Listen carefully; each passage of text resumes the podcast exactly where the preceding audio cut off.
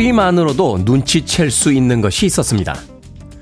부엌의 도마 소리는 어머니의 식사 준비고, 딩동댕 거리는 벨 소리는 수업의 시작을 알렸죠. 친한 누군가의 아무것도 아니야는 분명 무슨 일이 생긴 것이며, 괜찮다라고 말씀하시는 부모님의 이야기, 고맙고 미안하다는 뜻입니다. 사람들이 연결되어 있던 시절엔 그렇게 상대를 이해할 수 있었습니다. 심심한 사과는 심심해서 하는 사과가 아닐 테고요. 명복을 비는 것은 주군이에 대한 예일 테죠. 어떤 이들에겐 알 수 없는 이상한 언어가 되어갑니다. 21세기의 어느 날 우린 서로를 이해하지 못하는 섬이 되어갑니다. 9월 14일 수요일 김태현의 프리웨이 시작합니다. 80년대 가장 힘이 넘치는 보컬을 가지고 있었던 여성 아티스트였죠. 티나 터너의 Better Be Good To Me 듣고 왔습니다. 빌보드 키드의 아침 선택 김태훈의 프리웨이. 저는 클테짜 쓰는 테디 김태훈입니다.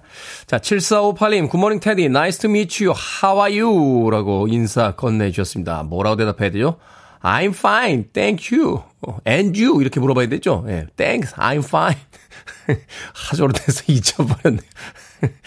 내일 휴일이라 출근길이 즐겁습니다 라고 하셨습니다. 내일 월차신가요? 내일은 목요일인데 휴일이라고 하신 거 보니까 7458님 월차 내신 게 아닌가 하는 생각이 드는군요. 휴일을 앞두고 있는 그 전날의 출근길 즐겁죠? 뭐 오늘 하루만 보내면 된다 하는 가벼운 마음으로 아침 출근 7458님 잘 하시길 바라겠습니다. 1501님 오늘 아침 집에서 나오는데 본 하늘이 너무 이쁘더라고요. 무지개가 떴습니다. 테디도 아침 하늘을 보셨을까요? 하셨는데 아침에 무지개가 떴어요? 어디죠 여기가? 원래 무지개는 비 온 다음에 뜨는 거 아닙니까? 어제 빗방울이 막 한두 방울 정도 내렸던 거는 기억이 되는데 비가 온다라고 느낄 만큼의 비는 아니었거든요. 그럼에도 불구하고 아침에 무지개가 떴군요. 최근에는 새벽에 일어나면 하늘이 깜깜해서 하늘 보지 않고 그냥 차에 고개 푹 숙이고 KBS까지 오게 되는데 내일부터는 하늘을 좀 쳐다보도록 하겠습니다. 1501님 5110님 이렇게 힘차게 시작하는 아침 테디와 함께합니다. 굿모닝이라고 하셨고요. 김태용님 안녕하세요. 황지효님 굿모닝 테디. 허경영님 다들 굿모닝입니다 라고 아침 인사 건네주셨습니다. 그런가 하면 저하고 비슷하게 아침에 일어나신 분이 계시군요. 강공주님 테디 안녕하세요. 가을을 기다렸는데 눈 뜨면 재치기 눈물 콧물과 함께 일어납니다. 오늘도 멋진 테디와 좋은 선곡으로 위안받으며 즐겁게 하루 시작해보렵니다 라고 하셨는데 알러지 있으시군요. 저도 봄, 가을 그 계절이 바뀔 때 조금 곤혹스럽습니다. 눈 뜨고 일어나야 되는데 눈이 딱 붙어 있어요. 어제도 자기 전에 알러지 약을 먹고 잤음에도 불구하고 아침에 일어나면 약간 컨디션이 돌아오는데 시간이 좀 걸립니다. 재채기도 가끔 나고요. 생방 중에 제가 킁킁거려도 이해해 주시길 부탁드리겠습니다. 가을 알러지 한 2주 정도 가던데 이번에는 몇 주나 갈지 한번 지켜보도록 하겠습니다. 강공주님 힘내십시오. 아메리카노 모바일 쿠폰 한 장 보내드릴게요. 동병상련이니까요. 자, 청취자분들 참여 기다립니다. 문자번호 샵 1061 짧은 문자 50원 긴 문자 100원 콩으로는 무료입니다. 유튜브로도 참여하실 수 있습니다. 여러분은 지금 KBS 2라디오 김태현의 프리웨이 함께하고 계십니다. KBS 2라디오 yeah, go ahead. 김태현의 프리웨이.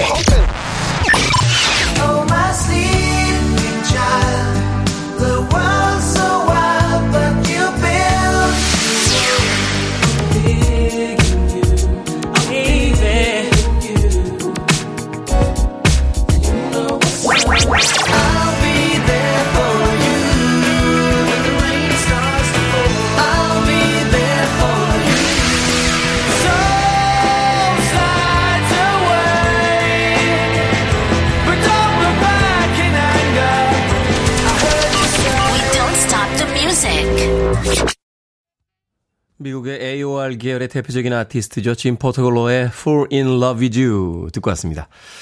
이연희님, 테디 좋은 아침입니다. 대청도에 출장 왔어요. 여긴 비가 오네요. 목요일에 복귀인데 배가 안 뜰까봐 걱정이 되기도 하고, 한편으로는 여기서 한 이틀 더 있으면서 좋은 공기 맡으며 바다 보며 멍 때리다 가고 싶기도 합니다. 그래요. 행복한 하루 되세요. 라고 하셨습니다. 목요일날 복귀신데 배가 안 뜰까봐 걱정이기도 하고, 또 한편으로는 에이, 안 뜨면 또 하루 이틀 더 있다 가지라는 생각도 들게 되죠. 이연희님 좋겠네요. 대청도. 저는 대청도에 가본 적이 없는데 어떻습니까? 이 섬에서의 풍경은. 그러고 보니까 섬에 별로 그렇게 많이 가본 적이 없어요. 우리나라에서 이제 제주도, 거문도, 우도, 뭐 떠올려보면 몇 군데 더 있긴 있겠습니다만 생각나는 건 그 정도밖에 없네요. 예. 예전에 스쿠바 다이빙 할 때 다이빙 하러 몇 번 갔던 기억이 납니다. 백도도 한번 가봤습니다. 백도. 예. 이현희님, 대청도의 풍경 궁금합니다. 자, 신원주님, 20년지기 아끼는 후배가 어제 난데없이 행복이 뭔지 모르겠다는 말에 한참 고심했습니다. 행복이 어떤 걸까요? 라고 하셨는데, 행복이 뭔지를 고민하는 건 행복한 겁니다. 예. 사람이 불행하면 행복을 고민하지 않습니다. 힘들어 죽겠다는 생각만 하게 되죠. 누가 그러더군요. 행복은 어떤 크기가 아닌 빈도의 문제다. 오늘 아침 맛있는 한 공기의 밥을 먹을 수 있다라면 점심 저녁에도 역시 맛있는 밥을 먹어서 그 빈도를 늘려가는 것. 그게 행복이다라는 이야기를 하더군요. 자주 웃을 수 있다면 그게 행복이 아닐까 하는 생각이 들어요. 뭐 세상이 이야기하는 사회적 성공이라든지 물질적인 풍요라든지 그런 것들로 행복이 다 채워질 수 있었다라면 인류의 역사가 이렇게 되지는 않았겠죠. 신은주님. 오늘 하루도 행복에 대해서 고민해 보시길 바라겠습니다. 역시 고민할 땐 커피가 한 잔 있어야죠. 아메리카노 모바일 쿠폰 한 장 보내드립니다. 최지현님, 오늘까지 연휴인 큰딸과 연남동에 가기로 했어요. 주차난이 심각한 연남동에서 몇 분을 또 뱅뱅 돌아야 할지 벌써 머리가 어질어질합니다. 하셨습니다. 최지현님, 연남동에 큰딸과 가신다고요? 그 위쪽으로 가면요, 연희동이 있습니다. 연희동. 연희동에 가면 마트 있거든요. 그 마트에 차 세우시고요. 생필품 좀 사신 다음에 한 5분 걸어 내려오시면은 연남동이에요. 꼭 연남동에 가신다고 해서 연남동 바로 앞에다 차를 세워야겠다. 이런 생각만 안 하시면 됩니다. 아니면 그 홍대 지하철역 근처에 극장이 들어와 있는 대형 건물들이 있습니다. 그 상가들이 있거든요.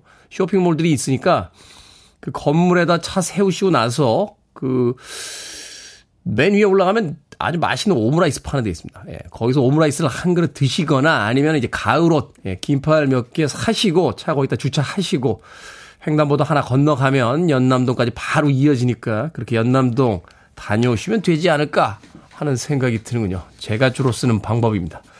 도움이 되셨으면 좋겠습니다. 최지원님. 나탈리 콜의 음악으로 갑니다. This will be.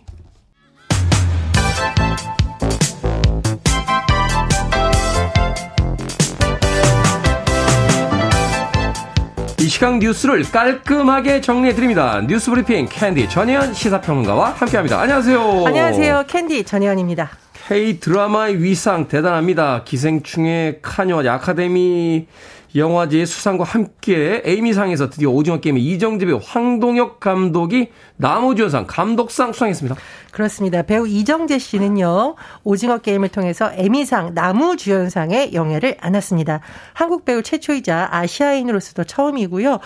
이정재 씨의 수상 소감을 봤더니 창조적인 대본을 써서 정말 고맙다며 팀들에게 감사하다고 영광을 돌렸고요. 또 대한민국 국민과 기쁨을 나누겠다 이렇게 밝혔습니다.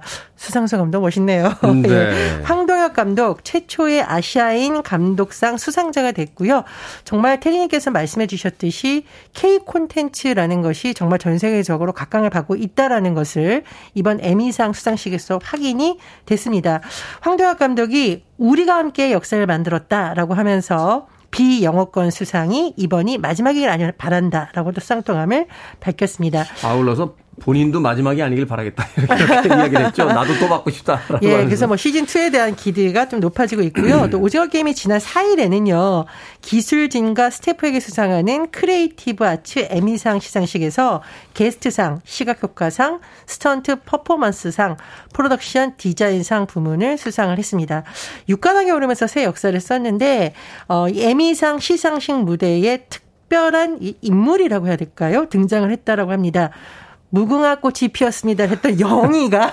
저도 깜짝 놀랐어요. 저도 보고 깜짝 놀랐습니다. 영희 그 인형이 서 있더라고요. 예, 어떻게 보면 귀여운데 좀 오징어 게임 상을 보면 좀 무섭기도 한 그 인물이 또 네. 등장을 했습니다. 제가 이정재 배우에 대한 자료를 좀 찾아봤는데 역시나 영화 관상에 나왔을 때 수양대군으로서 한 대사 내가 왕이 될 상인가에 대한 수많은 이른바 짤 많이 돌아다니고 있는데 영화 간상에 보면 이 수양대군 역할을 맡은 이정재 배우에 대해서 잔인무도한 1위의 상이라고 얘기를 하죠. 하지만 오징어 게임에서는 약간 찌질하지만 미워할 수 없는 성기훈 역할을 맡았는데 어쨌든 오징어 게임을 통해서 에미상에서 K 콘텐츠가 다시 한번 증명을 받으면서 많은 사람들에게 또 희망을 주기도 하고 우리 K 콘텐츠의 힘을 다시 한번 보여줬습니다. K컬처의 최전성기를 향해서 지금 달려가고 있는 게 아닌가 하는 생각이 드는군요. 뭐 영화, 음악, 드라마에서 전 세계에 우리나라의 어떤 문화의 우수성들을 지금 보여주고 있습니다. 열심히 해주신 모든 분들에게 진심으로 감사의 말씀 드리겠습니다. 자, 이번엔 정치권 소식입니다. 여야가 지도부 정비에 속도를 내고 있습니다. 예, 국민의힘 우여곡절 끝에 새 비상대책위원회 구성이 완료가 됐습니다. 정진석 비대위원장이 6명의 비대위원을 발표했고요. 어제 상임정국위원회를 열고 비대위원 의결이 됐습니다. 6명의 비대위원은 삼선의 김성훈 의원, 재선의 정점식 의원, 김종혁 당혁신위 대변인, 김행 청와대 대변인 등이고요. 김병민 전 혁신위원도 포함이 됐죠. 그런데 주기한 전 대검 수사관 인수위원으로도 활동을 했었는데 본래는 이번 비대위에도 인선에 포함이 됐었는데 본인이 고사한 것으로 알려지면서 1시간 30분 만에 바뀌었다라는 좀 해프닝이 있었습니다. 네. 전주의 의원이 추가 선임된 상황인데 언론의 평가를 보면 뭐 지역을 분배했다 이런 평가도 있고요. 그러나 청년이 없다. 이런 좀 비판적 의견도 있고 이른바 친유계의 색채가 좀 강해졌다. 이런 분석도 여러 가지가 나오고 있습니다. 비대위원은 원내대표를 비롯한 당연직 3명을 포함해서 모두 9명으로 사실은 구성이 되는데 일단 6명의 비대위원이 인선이 됐잖아요. 나머지 3명은 정진석 위원장이 포함이 돼 있고 그리고 19일 선출될 예정인 새 원내대표 그리고 이후에 지명될 신임 정책위 의장이 맡게 됩니다. 자, 더불어민주당도 오늘 추가 당직 인선이 될 것으로 보입니다. 이재명 대표가 아무도 수석 사무부총장을 추가 인선할 것으로 전해지고 있는데요. 재선의 김병기 의원이 유력한 것으로 전해지고 있고요. 당대표 비서실 정무조정실장 말 그대로 당대표의 최측근이라고 할 수 있는데 이재명 대표의 복심이라고 불리는 정진산 전 성남시 정책실장이 맡기로 한 것으로 알려져 있고요. 또 이른바 성남라인, 성남시에서부터 함께했던 인물들이 비서실 부실장으로 인선될 것으로 전해지고 있습니다. 또 이재명 대표가 민주당에 있는 을지로위원회라는 위원회가 있습니다. 상당히 상징적인 곳인데 이 을지로위원회의 을은 을을 지킨다라는 뜻이에요. 네. 그래서 뭐 노동 문제, 사회적 약자에 대한 관심을 주는 위원회인데 이 위원회의 위원장은 재선의 박주민 의원이 지금 맡는 방안이 유력하다고 언론 보도가 나오고 있습니다. 그런데 지금 이재명 민주당 대표가 지난주 선거법 위반 혐의로 기소가 됐었는데 성남 FC 후원금 의혹과 관련해서도 검찰 수사를 받게 됐습니다. 이에 대해서 민주당이 굉장히 반발하고 있는데요. 다만 이 대표는 이에 대해서는 말을 아끼면서 민생 문제를 거듭 강조하고 있는 상황입니다. 일해야죠.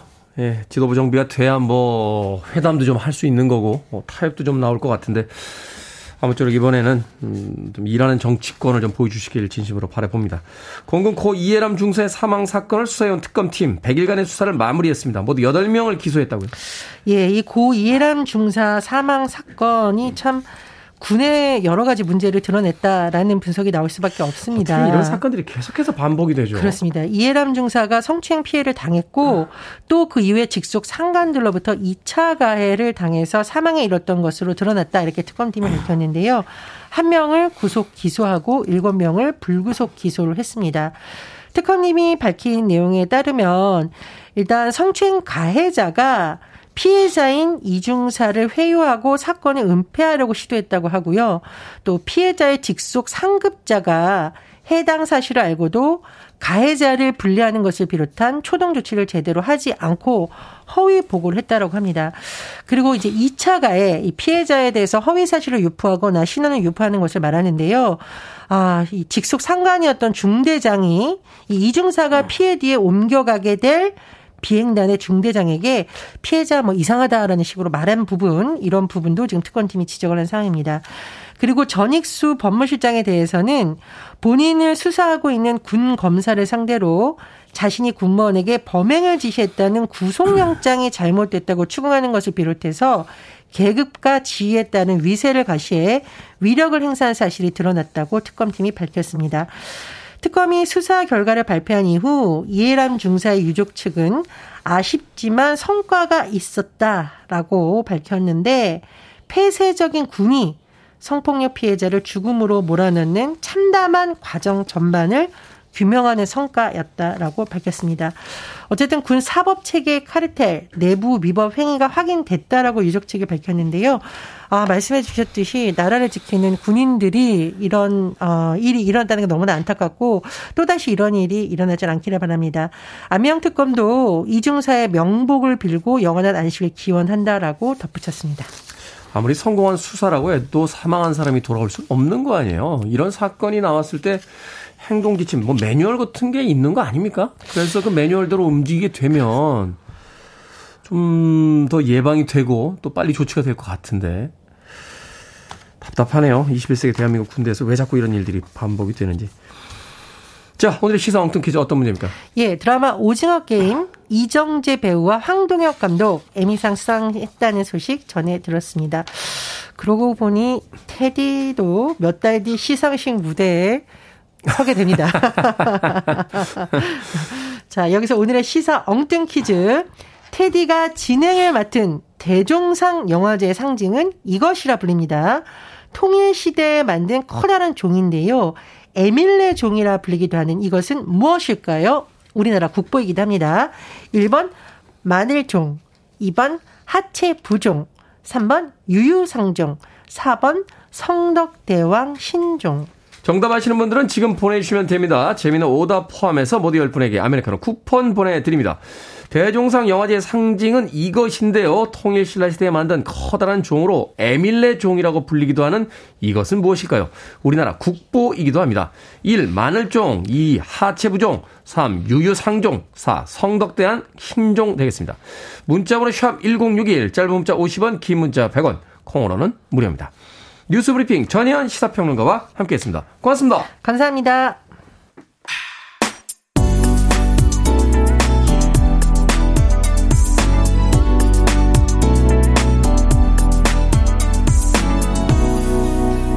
김태훈의 프리웨이. 화난 채 돌아보지 말라고 노래합니다만 무대에서 가장 많이 화를 냈던 락밴드 오아시스의 Don't Look Back in Anger 듣고 왔습니다. 심지어는 싸우다가 형제들끼리도 싸우고 결국 팀이 깨지는 그런 상황이 벌어지기도 했었죠. 이 락커들 물론 다 그런 건 아닙니다만 왜 그런지 모르겠어요. 60년대 섹스 피스톨스부터 시작해서 비틀즈의 멤버들도 존 레논과 폴 맥카트니 엄청나게 싸웠다고 알려져 있고 그렇죠. 심지어는 막 멤버들의 막 여자친구 쟁탈전이 벌어져가지고 막 서로 치고받고 이런 팀들도 있습니다. 북유럽에 가면 아주 흉측한 사고하는 팀도 있는데 오아시스 Don't Look Back in Anger 듣고 왔습니다. 8280님, 이정숙님, 최정진님, 심혜진님의 신청곡으로 들려드렸습니다. 자, 오늘의 시사 엉뚱 퀴즈. 대종상 영화제의 상징인 이것은 무엇일까요? 에밀레 종이라고 불리기도 하는 이 종의 이름은 정답은 4번 성덕대왕 신종이었습니다. 두식이님, 최수종, 좋은 남편의 상징이죠 하셨는데 최수종 씨는 얼마나 답답할까요? 전 국민에게 좋은 남편의 상징이기 때문에 정말 답답할 것 같다는 생각을 합니다. 아니, 저 혼자 생각입니다. 네. 7312님, 커피 쿠폰 나종이라고 하셨고요. 이재철님, 초인종. 2368님, 마늘종입니다. 마늘종 좋아하지만 그래도 정답은 4번으로 가야겠죠. 성덕대왕 신종이라고 하셨고요. 이성희님, 아내 말에는 무조건 복종이라고 하셨습니다. 자, 방금 소개해드린 분들 포함해서 모두 10분에게 아메리카노 쿠폰 보내드립니다. 당첨자 명단 방송이 끝난 후에 홈페이지에서 확인할 수 있습니다. 콩으로 당첨이 되신 분들 방송 중에 이름과 아이디 문자로 알려주시면 모바일 쿠폰 보내드리겠습니다. 문자 번호는 샵 1061, 짧은 문자는 50원, 긴 문자는 100원입니다. 메리디스 브룩스의 말로 합니다. 비치.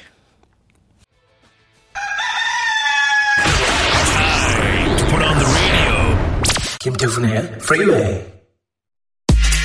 Are you ready?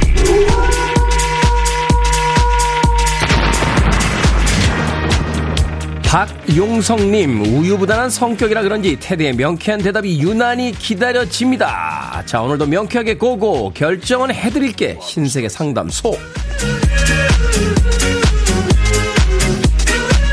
윤소현님, 사무실이 이전했는데요, 집에서 걸어서 20분 거리입니다. 버스 타고는 세정거장 거리고요. 걸어갈까요? 아니면 버스 타고 갈까요?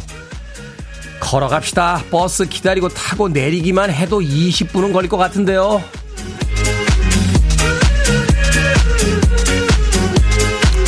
'버스와의 약속'님, 아침이 쌀쌀해서 외투 하나 사려고 합니다. 단추가 달린 니트를 살까요? 아니면 지퍼가 달린 점퍼를 살까요? 지퍼 달린 점퍼. 가을 분위기 낼 땐 니트지만 가을 아침 추울 땐 목까지 끌어올리는 지퍼 달린 점퍼.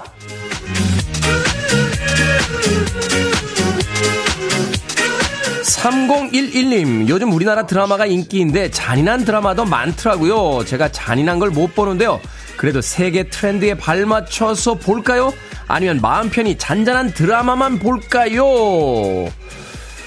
잔잔한 드라마 보세요. 취향이라는 건 온전히 내 것이지 세계적인 트렌드에 맞추는 게 아닙니다. 아, 오징어 게임 못 보셨구나.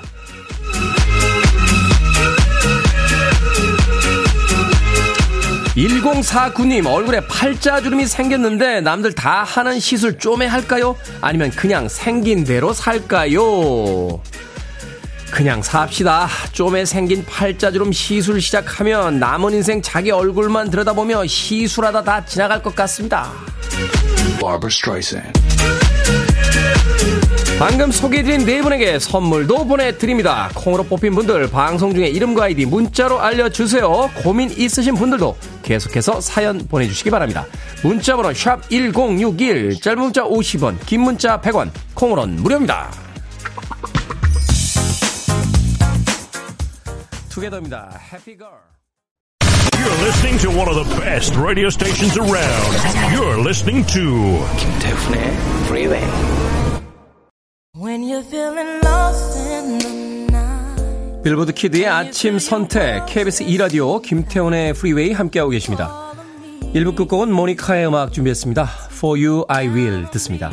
저는 잠시 후 2부에서 뵙겠습니다.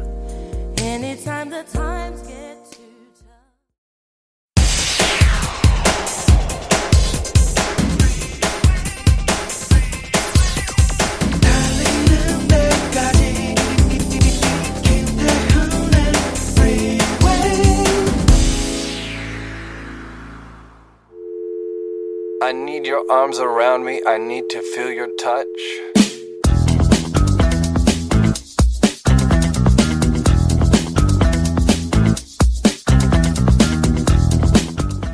2분 만에 잠드는 해파리 수면법.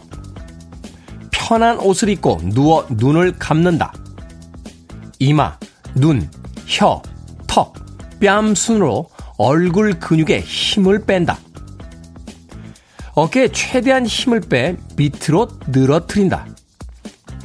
팔뚝, 손목, 손가락, 허벅지, 종아리, 발목, 발가락까지 하나씩 해파리처럼 긴장을 푼다. 심호흡을 천천히 3번 한다.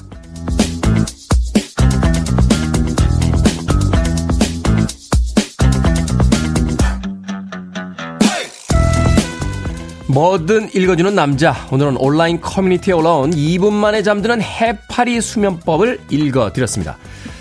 몸은 피곤에 찌들어 잠자리에 들었는데 정신은 말똥말똥 잠이 오지 않을 때가 있죠. 뒤척이다가 스마트폰 한 번 봤다가 지금 자면 6시간은 잘 수 있어, 5시간, 4시간, 3시간은 잘 수 있어, 이렇게 카운트 다운하면서 괴로운 시간을 보내기도 합니다. 오늘 읽어드린 해파리 수면법은 믿거나 말거나 미군들의 스트레스와 수면장애를 완화하기 위해 개발된 것이라고 하는데요. 잠을 설쳐 무거운 몸을 이끌고 출근 중이시라면 오늘 밤에는 해파리 수면법에 도전해 보시죠. 온몸에 힘을 쫙 빼고 한 마리의 해파리가 되어 바다를 두둥실 떠다녀 보는 겁니다. 생각만 해도 평화롭고 출근하기 전부터 퇴근하고 싶어지지 않습니까?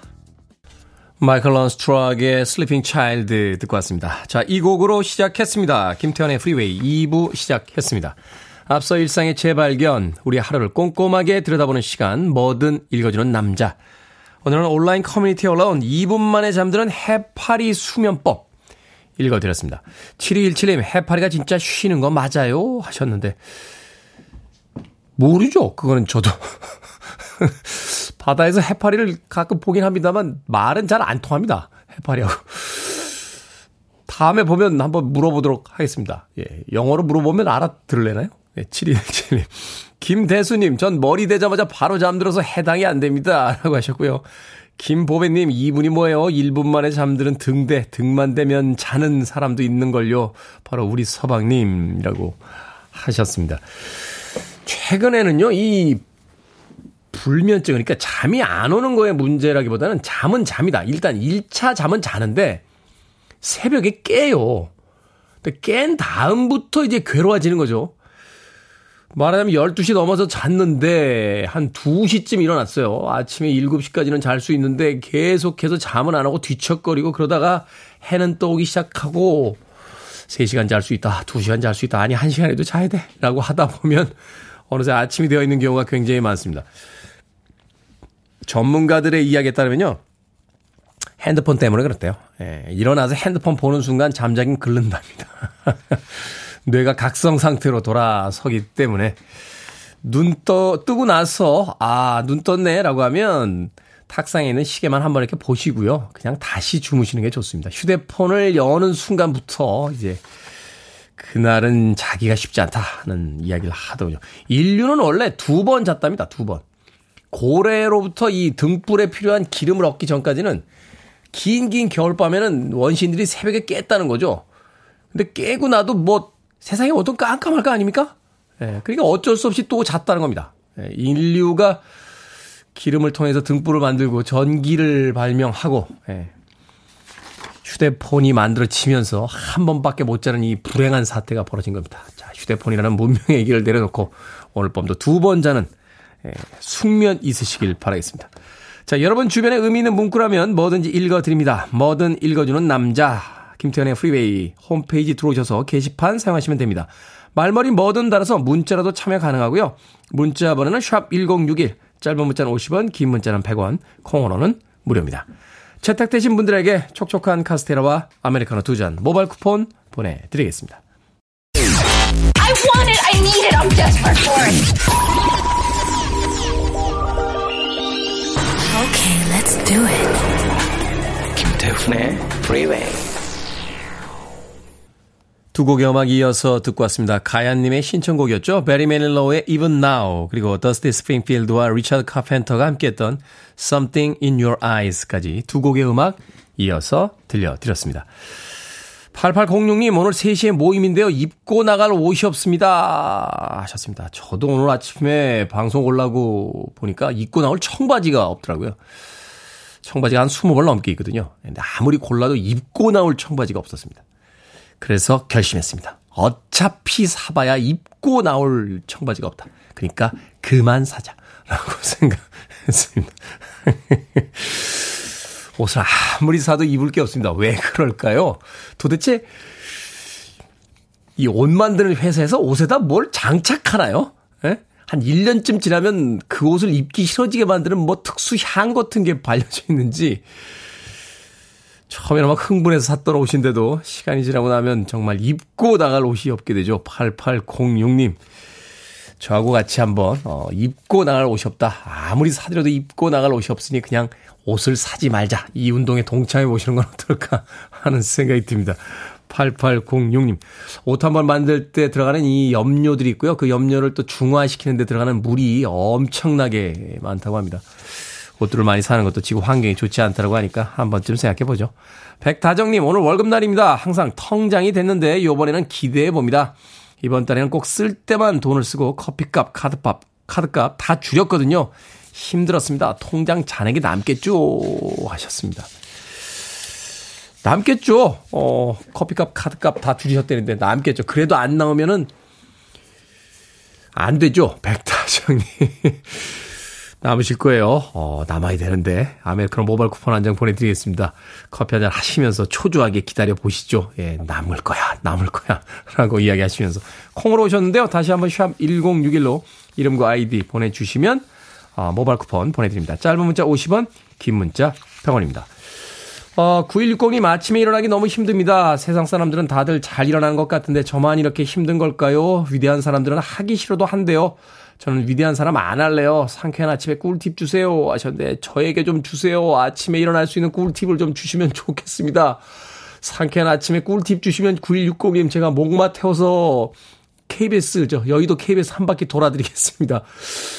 위대한 사람들은 아침에 벌떡벌떡 일어났다고요? 에이, 거짓말하지 말라고 그러세요. 그분들이라고 뭐 사람 아니겠습니까? 위대한 사람이 되고 나면 다 그렇게 포장이 되는 겁니다. 9160님. 백무수님.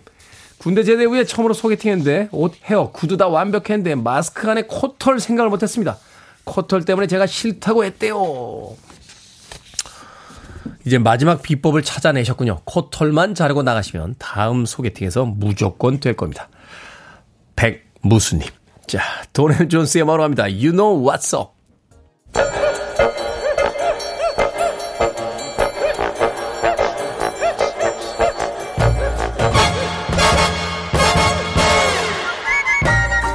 온라인 세상 속 촌철살인 해악과 위트가 돋보이는 댓글들을 골라봤습니다. 댓글로 본 세상.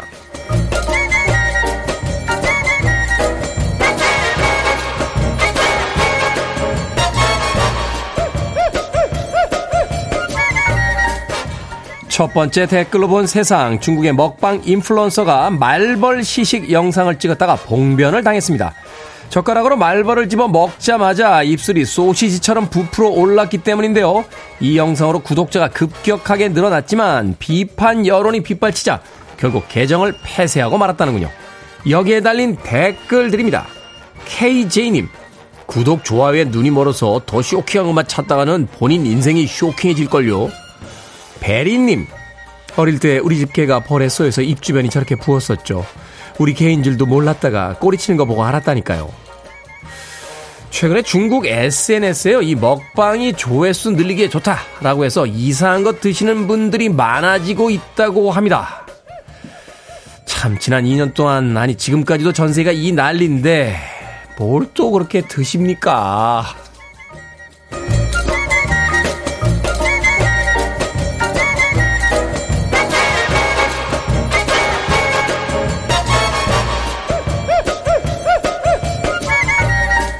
두 번째 댓글로 본 세상. 요즘 일본에는 스마트 드링크, 술을 각자의 방식대로 건강하게 마시자는 문화가 인기라고 합니다.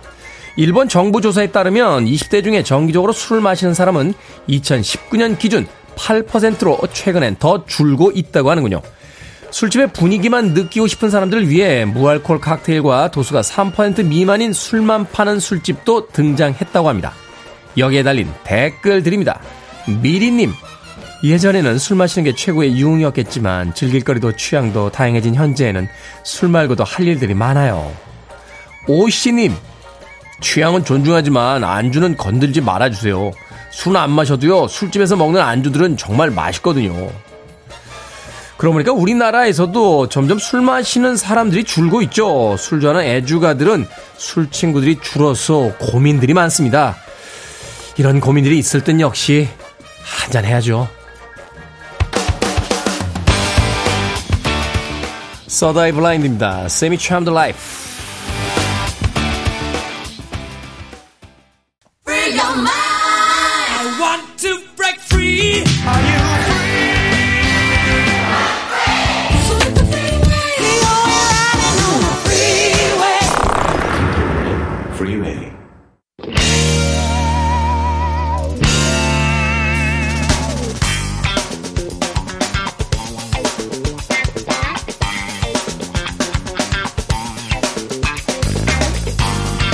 수요일의 코너 약학다식. 듣기만 해도 침샘 무한 자극. 식탁에서 주변 사람들의 챙김을 받기만 한다는 수혜자 훈남 약사 정재훈 푸드라이터.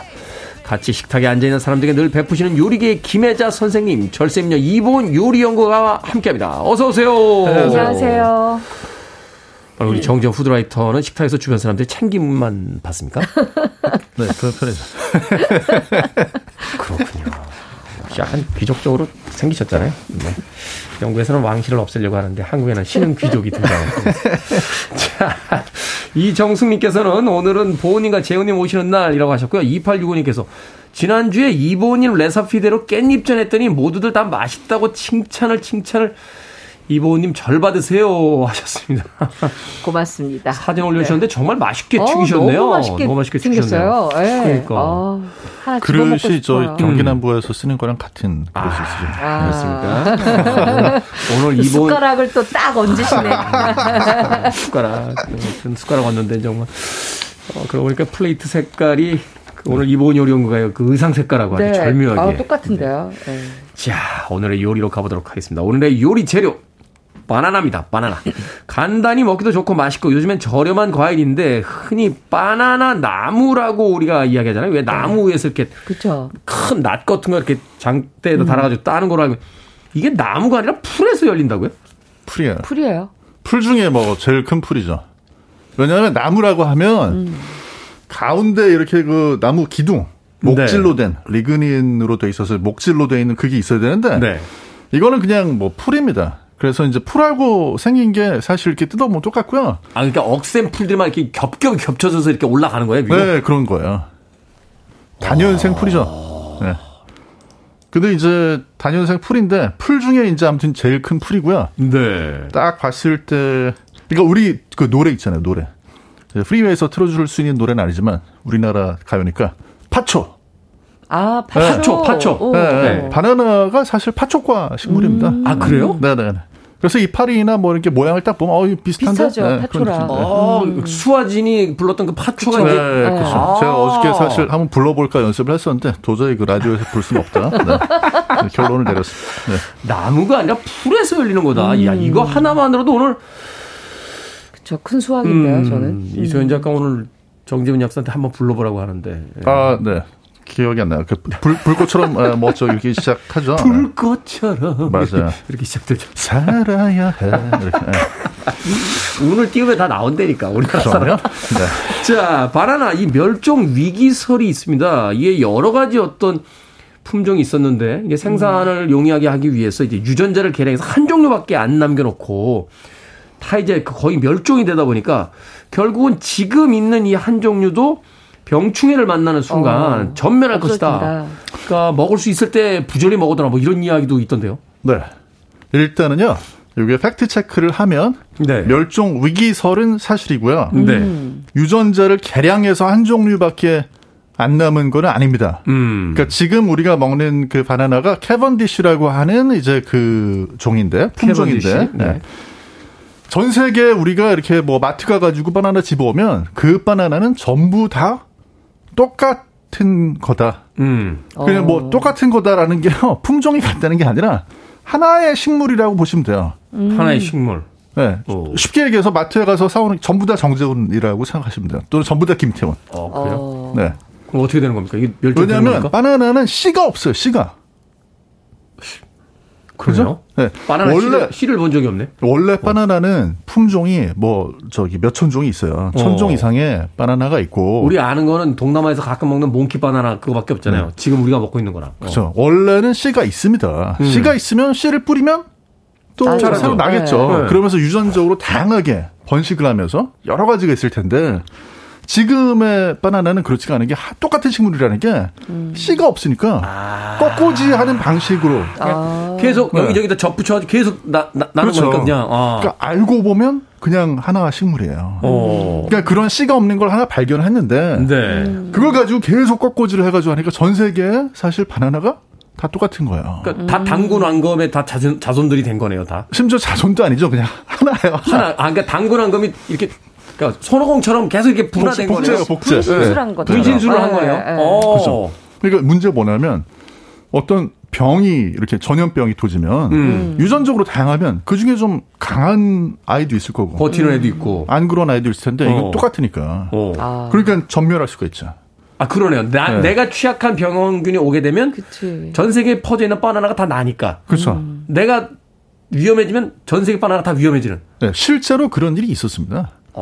그래서 1950년 그때는 1950년대는 이 바나나가 전 세계에 다 뭐를 가지고 재배했냐면 그로미셸이라고 하는 품종이었어요. 지금 멸종해서 아예 없어요. 아예 없어요. 네, 왜냐하면 그 당시에 돌았던 병에 취약해가지고. 어떻게 됩니까? 앞으로 우리 계속 바나나 먹을 수 있는 겁니까? 근데 이제 사실 지금 이걸 해결책은 개발을 했어요. 말씀하신 유전자 개량으로 GM으로 해서 만들어놨는데 네. 이거는 또 이제 사람들이 싫어하잖아요. 유전자 개량 별로 안 돼요. 네. 네. 그래서 어떻게 될지 모르겠습니다. 만약에 지금 이제 이 병이 이미 이제 그 곰팡이, 진균 이런 거 중에서 치명적인 병이 나와가지고 그걸 어떻게든 막으려고 하고 있는데 만약 못 막으면은 또 한 번 다른 뭔가 이렇게 바나나를 종을 찾아내지 못하면은 이제 지금 바나나는 못 먹는 거죠. 다른 바나나 종류의 씨앗들을 좀 이렇게 어디 지하 벙커 같은 데가 좀 보관을 해야겠죠. 유럽에서도 그 벌레가 이렇게 네. 생기는 바람에 그 한번 포도밭이 한번 박살이 난 적이 있잖아요. 더 이상 포도를 못 먹을 수도 있는 어떤 종. 필록세라. 그것 때문에 네네. 사실은 그 품종 뭐죠? 피노노아 종인가요? 피노노아였네? 아니면은 그 프랑스의 포도 나무가 그때 거의 전멸 네, 거의 네. 전멸했었다라고. 네. 갑자기 기억이 안 나요. 이게 이제 술 마시면 기억이 나요. 자, 바나나. 상온 보관하면 금방 갈변합니다. 이거 많이 샀을 때 보관하는 방법이 있습니까? 네, 우리가 보통 이제 바나나 사면 다른 분들도 그렇겠지만 저 역시도 약간의 초록색이 있는 거 삽니다. 그래서 약간 후숙을 해서 제가 먹겠다. 그래야 오래 먹을 수 있으니까 이렇게 생각을 하는데 만약에 이렇게 초록색, 그러니까 연초록이 조금 있는 거 산다 그러면은 요새는 뭐 바나나 거리라는 게 또 있더라고요. 네. 근데 요새 우리는 옷걸이가 있잖아요. 옷걸이에다 이렇게 축축 걸어놓으면 저절로 후숙이 되니까 그건 괜찮은데 만약에 약간 노란색 점박이가 시작되는 걸 샀다. 그러면 그건 벌써 다 익은 거거든요. 네. 이럴 경우에는 조금 오래 두고 드시려면 신문지에다가 한 개씩 쌉니다. 신문지에? 그리고 신문지가 옛날에는 뭐 휘발... 냄새가 나서 안 쌌는데 요즘 또 냄새가 안 나더라고요. 그게 사실 잉크 냄새가 있어서요. 네. 신발에다 넣으면 제일 좋아요. 맞아요. 신문지를 싸고 난 다음에 지퍼백이라는 밀봉 그 비닐에다가 담아서 보관을 하시면은 열흘 이상 드실 수가 있거든요. 아, 그렇군요. 근데 나는 바나나를 샀는데 너무 오래 두고 먹어야 돼서 이거 어떡하지 하실 때는 냉동시키는 방법이 가장 좋은데요. 최고는 냉동이더라고요. 먹기 좋은 크기로 자른 다음에 비닐에 담아서 냉동을 시켰다가 나중에 뭐 습 만들거나 아니면 스프레드를 소스를 하거나 아니면은 그냥 주스로 갈아 먹거나 이런 식으로 해서 잡수시면 굉장히 오래 보관이 가능합니다. 그렇군요. 신문지로 싸서 비닐팩에 넣어서 이렇게 밀봉하면 한 일주일 정도 먹을 수 있고 네. 그보다 더 오래 가지고 있겠다라고 하면 껍질을 벗겨서 냉동. 네. 뭐 바나나를 뭐 얼마나 더 오래 먹겠다고. 사실은 이렇게 사가지고 가서 가족들끼리 하루에 한두 개 먹으면 그냥 일주일 정도 다 먹을 수 있으니까 네, 그렇게 먹는 게 좋지 않나 하는 생각이 듭니다. 음악 한 곡 듣고 와서 계속해서 바나나 이야기 나눠보도록 하겠습니다. 이 바나나의 주 생산지 중에 하나가 캘리포니아라고 하죠. 이 캘리포니아를 대표하는 음악입니다. 9738님이 신청곡 투팍 캘리포니아 러브. 영화 아이언맨 2에도 수록이 됐던 곡이었죠. 9738님께서 신청해 주신 투팍의 캘리포니아 러브 듣고 왔습니다. 자, 빌보드 키드의 아침 선택, KBS 2라디오, 김태훈의 프리웨이, 절세미녀 이보은 요리연구가, 그리고 훈남 약사 정재현 푸드라이터와 약학다식 함께하고 있습니다. 자, 요리 얘기 시작 전에 간단하게만 물어보겠습니다. 이렇게 눈빛이 팍 떨리면 마그네슘 부족이다라고 이야기하잖아요. 네. 그때 바나나 한번 드세요라고 하시는 분들 계신데 효과 있습니까? 효과 없어요. 아, 그래요? 잘못 알려진 게 바나나에 마그네슘이 많이 들어있는 게 아니라 마그네슘이 소량 들어있긴 들어있지만요. 칼륨이 더 많이 들어있고요.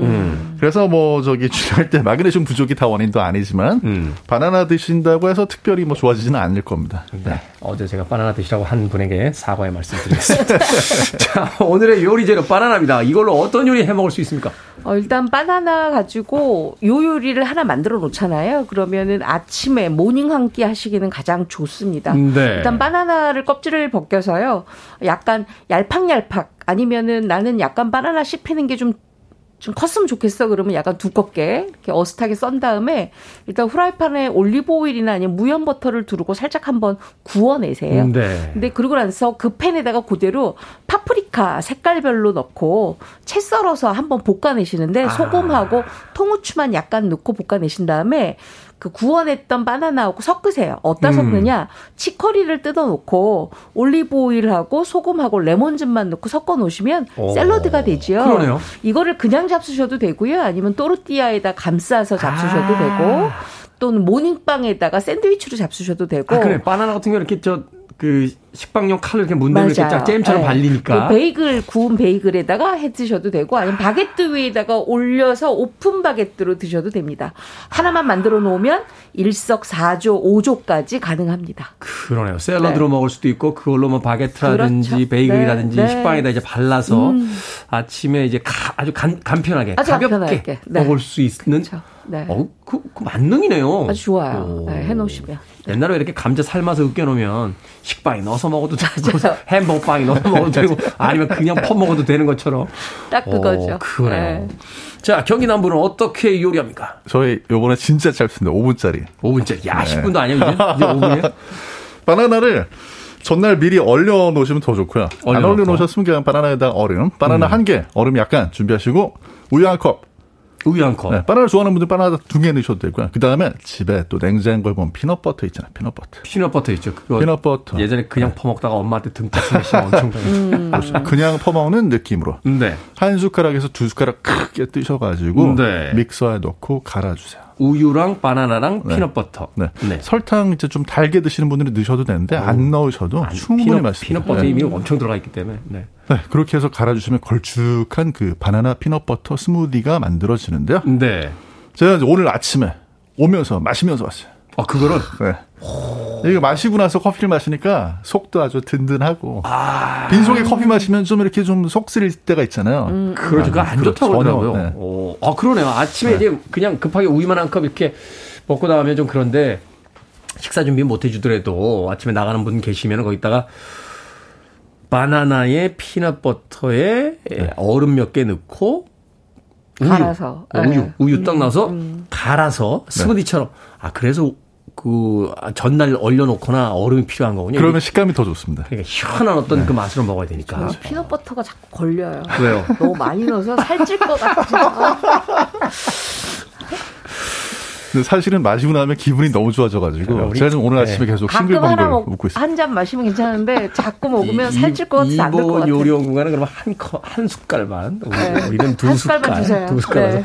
기분은 좋아지죠. 당이 그렇게 들어가는데 그러니까. 아침에 기분이 안... 한편으로는 너무 피곤하고 이렇게 좀 짜증나는 일상에서 맞아요. 아침에 작은 네. 어떤 그 환기 같은 그런 음료가 또 될 수도 있겠다는 생각이 또 드는군요. 자, 바나나 하면은 또 근사한 디저트 만드는 방법 있을 것 같습니다. 요새 그 브릴레라는 게 있어요. 뭐 그죠? 커스터드 브릴레. 근데 요새는 바나나 브릴레 같은 거 많이 만들거든요. 요거 아주 간단하게 만드는데 뭐 토치 없어도 됩니다. 그냥 바나나 껍질째 깨끗하게 씻어서 반을 갈라요. 네. 세로로. 네, 껍질이 이렇게 감싸져 있겠죠. 그 위에다가 흑설탕을 솔솔솔 뿌려요.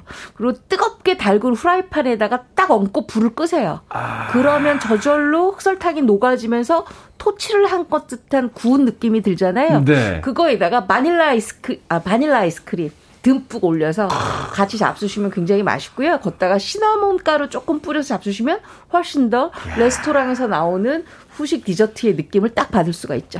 그 학동 사거리에 바가 하나 있는데요. 거기서 술안주로 그걸 주더라고요. 위스키 저랑 같이 갔나요? 그렇죠. 저랑 같이 가셨잖아요. 빵 터졌죠, 저희 둘이. 엄청 먹었던 기억이 네. 나는군요. 자, 경기 남부의 디저트 방법 있습니까? 아주 전통적인 디저트입니다. 네. 미국에서 바나나를 가운데를 세로로 길게 잘라주세요. 그 다음에 아이스크림 집에 있는 거 다 올립니다. 원래는 딸기, 바닐라, 초콜릿 이렇게 올려야 되는데 그러지 아이스크림 집에 있는 거 다 올리시고 생크림 있으면 생크림, 휘핑크림 올려주시고 그 다음에 시럽 집에 있는 거 다 뿌리세요. 이게 바로 그 전통적인 미국 디저트, 바나나 스플릿. 그게 이제 전통적인 미국의 그렇죠. 스플릿. 여기는 열도 필요 없네요. 네, 요거는 미국 남부에서 저희가 가지고 왔습니다. 미국 남부식 요리인데. 네. 미국 남부면 컨트리인데 컨트리 하시면서 이런 걸 들으시면요. Take me home. 야, 바나나 좀 구워봐라. Take me home.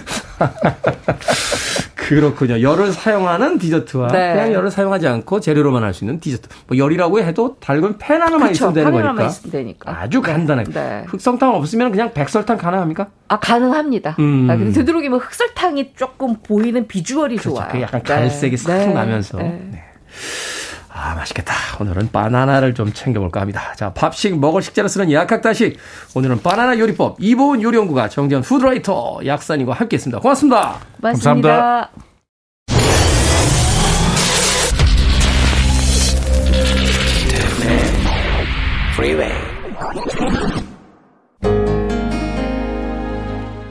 KBS 2라디오 김태훈의 프리베이 오늘 방송 여기까지입니다. 오늘 끝곡은 페이스힐의 There You'll Be 듣습니다.